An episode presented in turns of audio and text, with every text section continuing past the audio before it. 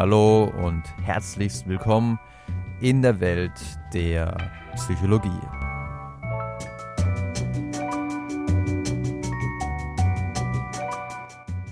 Intelligenzmanipulation durch Priming und Placebo-Effekte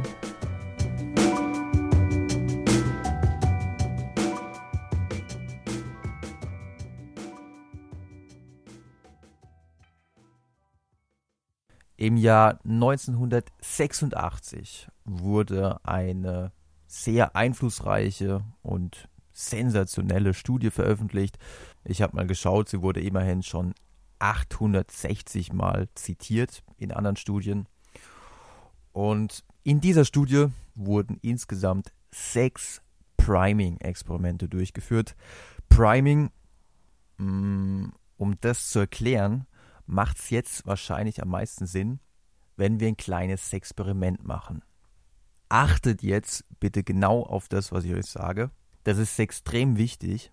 Und zwar macht jetzt mal eure Augen zu und denkt euch eine gerade Zahl zwischen 50 und 100.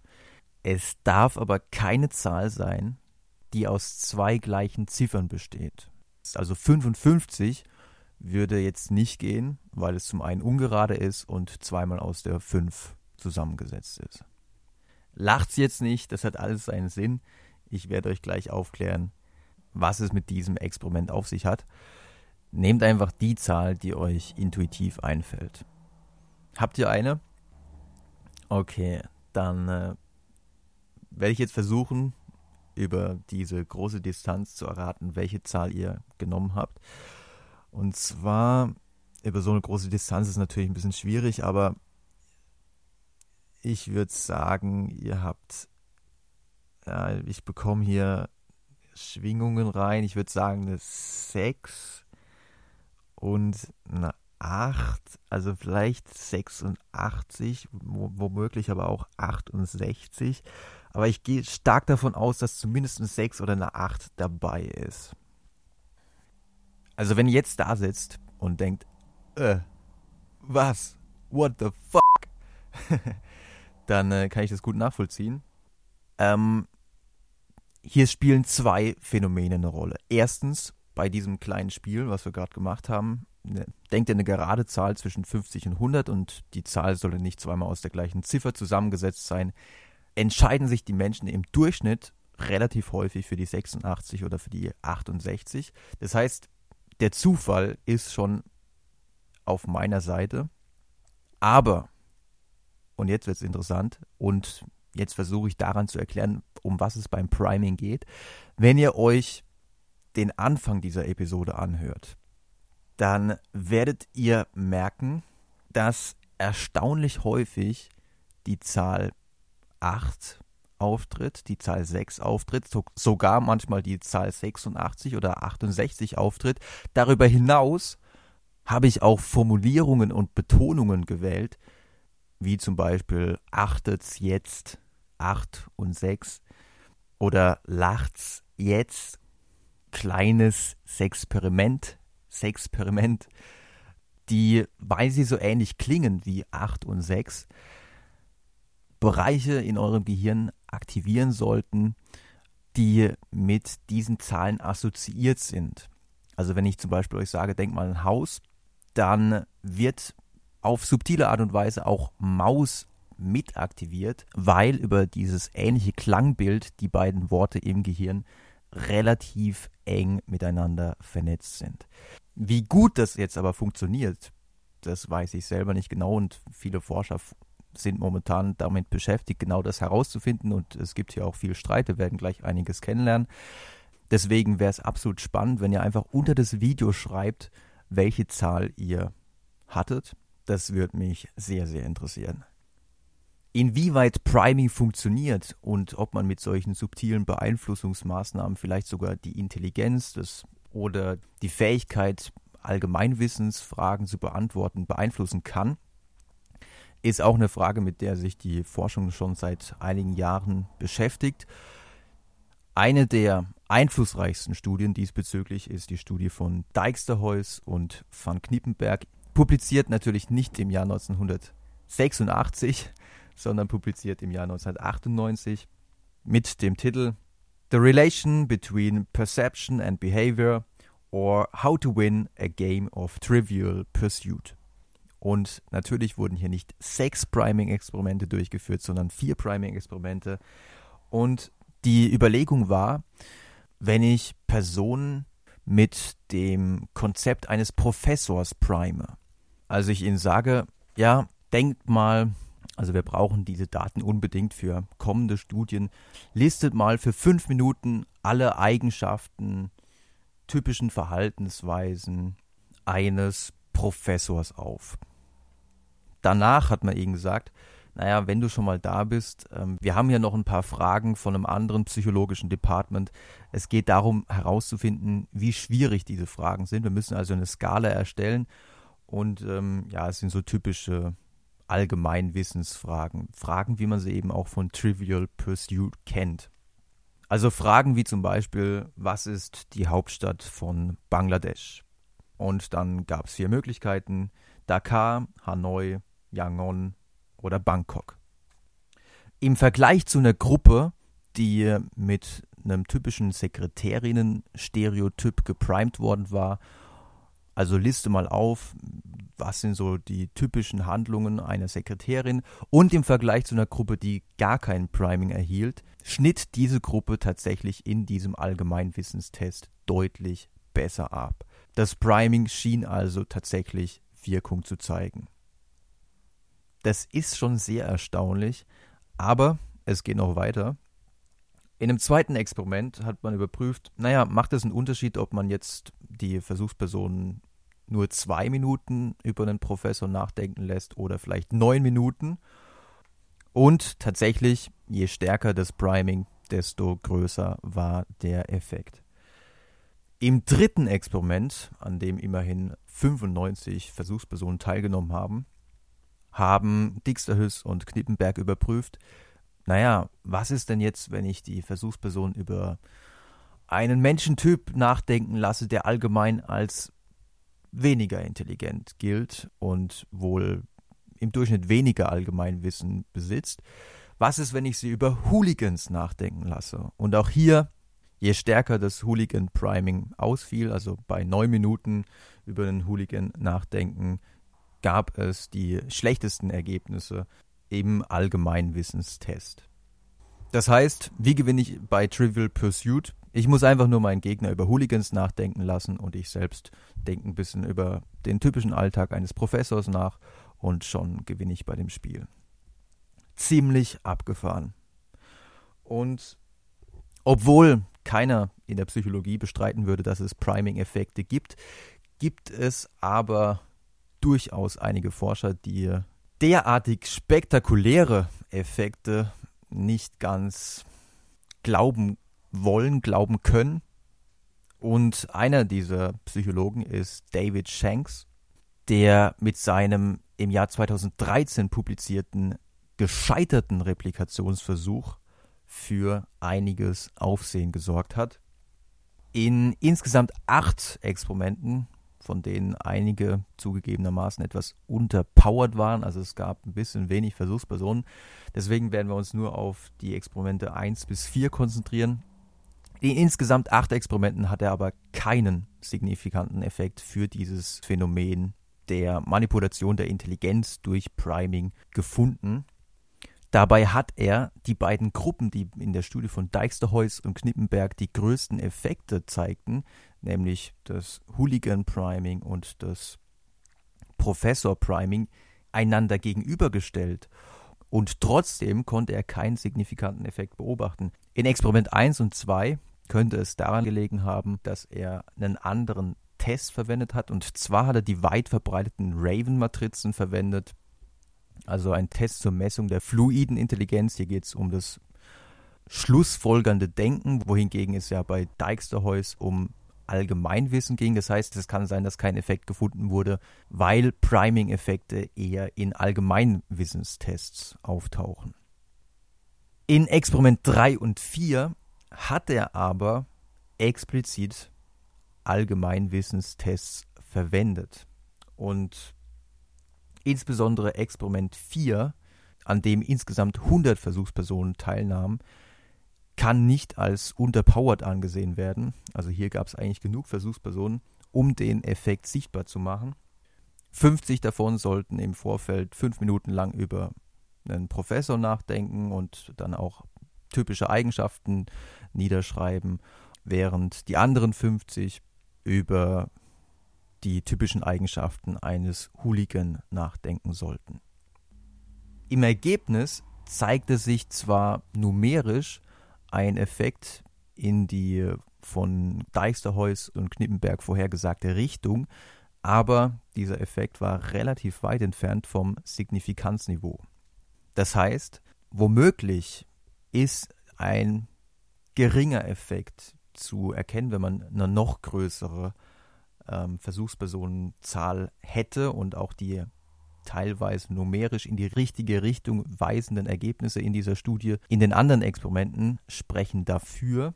Aber selbst wenn man jetzt die Versuchspersonenzahl auf 200 pro Gruppe erhöhen würde und man ein signifikantes Ergebnis herausfinden würde, dann würde der Effekt, den man beobachtet, bei weitem nicht so groß ausfallen wie in der Studie von Dijksterhuis und Knippenberg. Die hatten nämlich einen sehr großen Effekt dieser Priming-Manipulation beobachtet.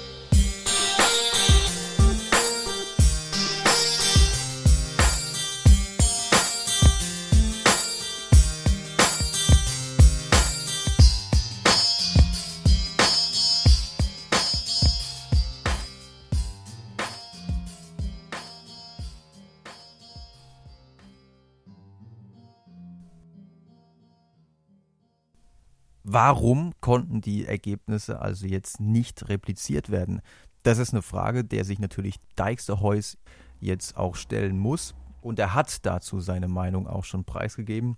Zum einen gibt er zu bedenken, dass in Priming-Experimenten, da geht es ja wirklich um ganz subtile, weitgehend unbewusste kognitive Mechanismen. Und wenn man hier, die Forscher sprechen dann von zu viel Noise, also wenn man hier, wenn hier zu viel Lärm erzeugt wird im Umfeld dieses Experiments, wenn Versuchsleiter dauernd durch das Zimmer laufen, wenn die Instruktionen vom Versuchsleiter überbracht werden und eben nicht auf einem Computerbildschirm, wie es in der Studie von Dixterhüs war, dann könnte all das diese subtilen Priming-Mechanismen überspielen, übertönen und von daher könnte zu viel Lärm eben diesen Effekt kaschieren.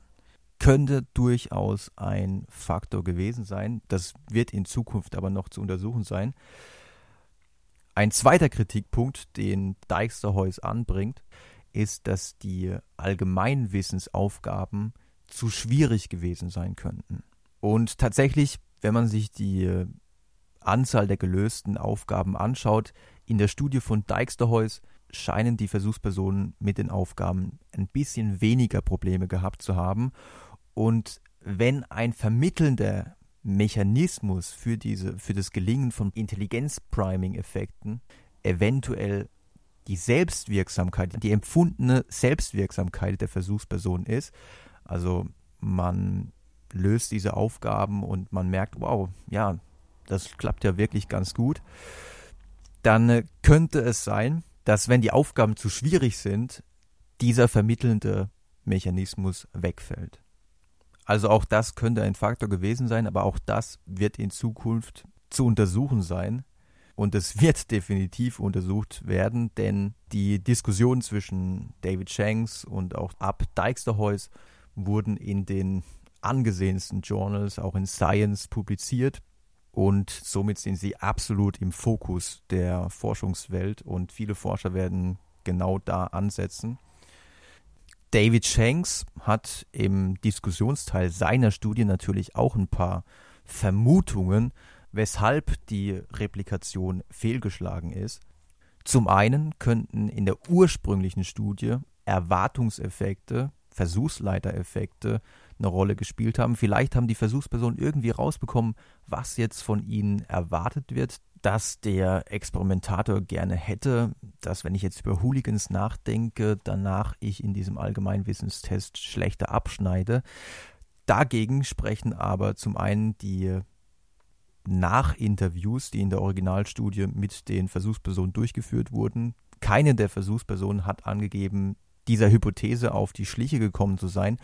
Und zum anderen war es im Experiment 6 in der eigenen Studie von David Shanks so, dass man den Versuchspersonen die Hypothese im Vorfeld mitgeteilt hatte, ihnen gesagt hat, ja, wir haben ganz klar die Hypothese, wenn du über jemanden Intelligentes nachdenkst, dann wirst du in dem nachfolgenden allgemeinen Wissenstest wahrscheinlich besser abschneiden.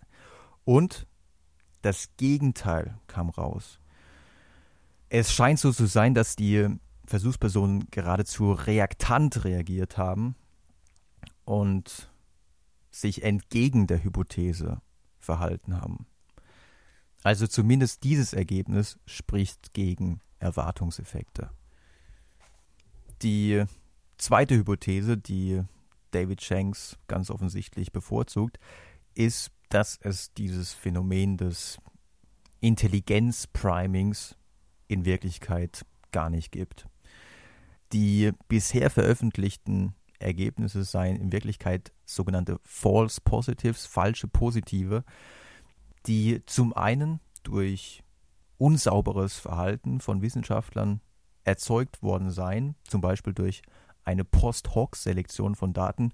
Man führt mehrere Experimente durch. Ähm, nehmen wir mal an, man führt neun Experimente durch und nur drei davon bringen tatsächlich den gewünschten Effekt. Dann publiziert man eben nur diese drei. Post-Hoc-Selektion von Daten sollte man auf gar keinen Fall machen, wird leider hin und wieder getan. Ein zweiter Grund könnte das sogenannte File-Drawer-Problem sein dass also Journals, angesehene Journals, viel lieber Studien publizieren, in denen positive Ergebnisse herausgekommen sind. Studien, in denen die Hypothese nicht bestätigt werden konnte, die Ergebnisse also ziemlich schwer nachvollziehbar sind, solche Studien werden von den Journals nicht so gerne publiziert. Und genau das könnte beim Intelligenzpriming eine Rolle gespielt haben. Der letzte Punkt, den David Shanks noch anspricht, ist wahrscheinlich der für Dijksterhuis und Knippenberg am schwierigsten zu verkraftendste, denn er spricht den Fall des in der Neuzeit vielleicht größten wissenschaftlichen Betrügers. Er spricht den Fall von Diederik Stapel an. Diederik Stapel war auch, genauso wie Dijksterhuis, ein niederländischer Sozialpsychologe, der als Goldjunge der Sozialpsychologie galt, weil er einfach unfassbar viele wunderschöne Ergebnisse in kürzester Zeit publizierte und der auch Experimente in diesem Forschungsfeld des Intelligenzprimings publiziert hat und in früheren Zeiten, und jetzt wird es sehr, sehr spannend, in früheren Zeiten auch mal mit Ab Dijksterholz zusammengearbeitet hat. Im Fall Stapel hat sich herausgestellt, dass er über viele Jahre hinweg Daten selbst erstellt hat. Also er hat wirklich die Fragebögen selber ausgefüllt und auch Daten gefälscht hat. Und die Studien, die auf Basis dieser Daten entstanden sind, wurden in den angesehensten Journals veröffentlicht. Gegen Dijksterhuis liegt bisher nichts vor. Und ich möchte auch hier betonen, und ich möchte auch hier betonen, es gilt bisher auch absolut die Unschuldsvermutung. Ähm, alles, was man bisher über den Fall Stapel weiß, spricht eigentlich dafür, dass er alleine gearbeitet hat. Also all seine Doktoranden, für die er dann auch die Daten teilweise selbst erzeugt hat, haben nie etwas, so sieht es zumindest im Moment aus, haben nie etwas davon erfahren. Und somit ist es für Ab Dijksterhuis eine extrem unangenehme Situation.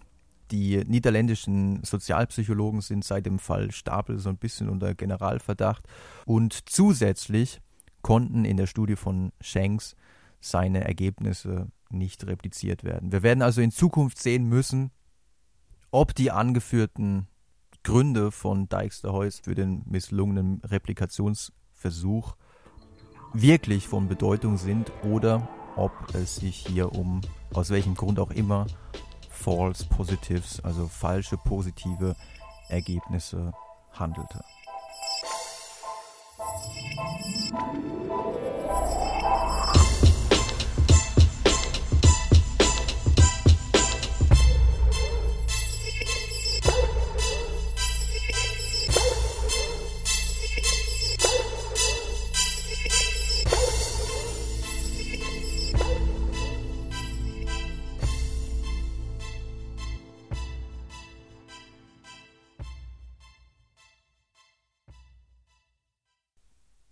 Zum Abschluss noch eine kleine Studie, die aufgrund ihrer relativ geringen Versuchspersonenzahl auch zunächst mal unter Vorbehalt betrachtet werden sollte. In dieser im Jahr 2012 von Ulrich Weger und Steve Lonen publizierten Studie mit dem Titel Mobilizing Unused Resources Using the Placebo Concept to Enhance Cognitive Performance sollten insgesamt 40 Versuchspersonen wiederum Fragen eines Allgemeinwissenstests beantworten. Interessanterweise waren es die gleichen Fragen wie auch in der Studie von Dijksterhuis im Jahr 1998. Fragen wie zum Beispiel, was ist der Wert für die Zahl Pi? Alle Versuchspersonen wurden vor einen Computer gesetzt und zunächst gab es mal eine sogenannte Warm-up-Phase in der die richtige Lösung für die Allgemeinwissensfrage im Vorfeld immer gut lesbar eingeblendet wurde. Danach gab es eine sogenannte Kalibrierungsphase, das heißt, man hat den Versuchspersonen gesagt, okay, wir werden jetzt versuchen, die Präsentationszeiten für die richtigen Lösungen immer kürzer werden zu lassen, bis zu dem Punkt, wo du es nicht mehr lesen kannst. Bis dahin war für beide Versuchsgruppen alles gleich. Dann hat man der Placebo-Gruppe gesagt, okay, ähm, du hast ja gerade gesehen, wir, wir können die Präsentationszeiten so weit verkürzen, bis du es nicht mehr bewusst wahrnehmen kannst, aber dein Unbewusstes ist in der Lage, die richtigen Lösungen zu sehen. Auch wenn du es bewusst nicht sehen kannst, du wirst die richtige Lösung doch irgendwie wissen. Der Kontrollgruppe hat man gesagt, naja, also jetzt geht der eigentliche Wissenstest los und vor jedem Wissenstest gibt es hier so ein kurzes Aufblenden und das signalisiert einfach nur, dass jetzt hier die nächste Frage kommt. Also das hat überhaupt nichts zu bedeuten. Im Ergebnis zeigte sich, dass die Placebo-Gruppe, die also wirklich geglaubt hat, ja, da kommt was, die richtigen Lösungen werden eingeblendet und mein Unbewusstes gibt mir dann die Informationen weiter, die ich brauche. Die hat im Durchschnitt tatsächlich besser abgeschnitten in diesem Allgemeinwissenstest. Und jetzt könnte man sagen, ja, vielleicht haben die ja wirklich die richtigen Lösungen gesehen und vielleicht hat es diesen subliminalen Effekt ja auch wirklich gegeben. Das ist definitiv auszuschließen, denn was da eingeblendet wurde, war keineswegs die richtige Lösung, sondern das waren in Wirklichkeit völlig zufällige Buchstabenfolgen, die also noch nicht mal sinnvolle Wörter ergeben haben. Das heißt, allein der Glaube könnte dazu beigetragen haben, dass das ist auch einer der Erklärungsansätze, den die Autoren finden, dass Ängste und Sorgen und lähmende Gedankengänge etwas weniger stattgefunden haben könnten und somit das weiß man mittlerweile aus vielen Studien. Wenn man viel Angst hat, dann, äh, dann ist man manchmal kognitiv geradezu gelähmt und diese abgebaute Angst, weil man ja jetzt auf sein Unbewusstes vertrauen kann, könnte hier eine gewisse Rolle gespielt haben. Es gibt auch noch andere Studien, in denen man Effekte auf andere kognitive Aufgaben beobachten konnte, mithilfe eines Placebo-Geruchsstoffs oder mit Hilfe einer Placebo-Pille. Aber auch hier in diesem Forschungsfeld könnte es meiner Meinung nach noch mehr Studien geben. Also falls ihr noch nach einem Thema für eure Bachelor- oder Masterarbeit sucht, ich glaube, die heutige Episode hat einige interessante Ansatzpunkte geliefert.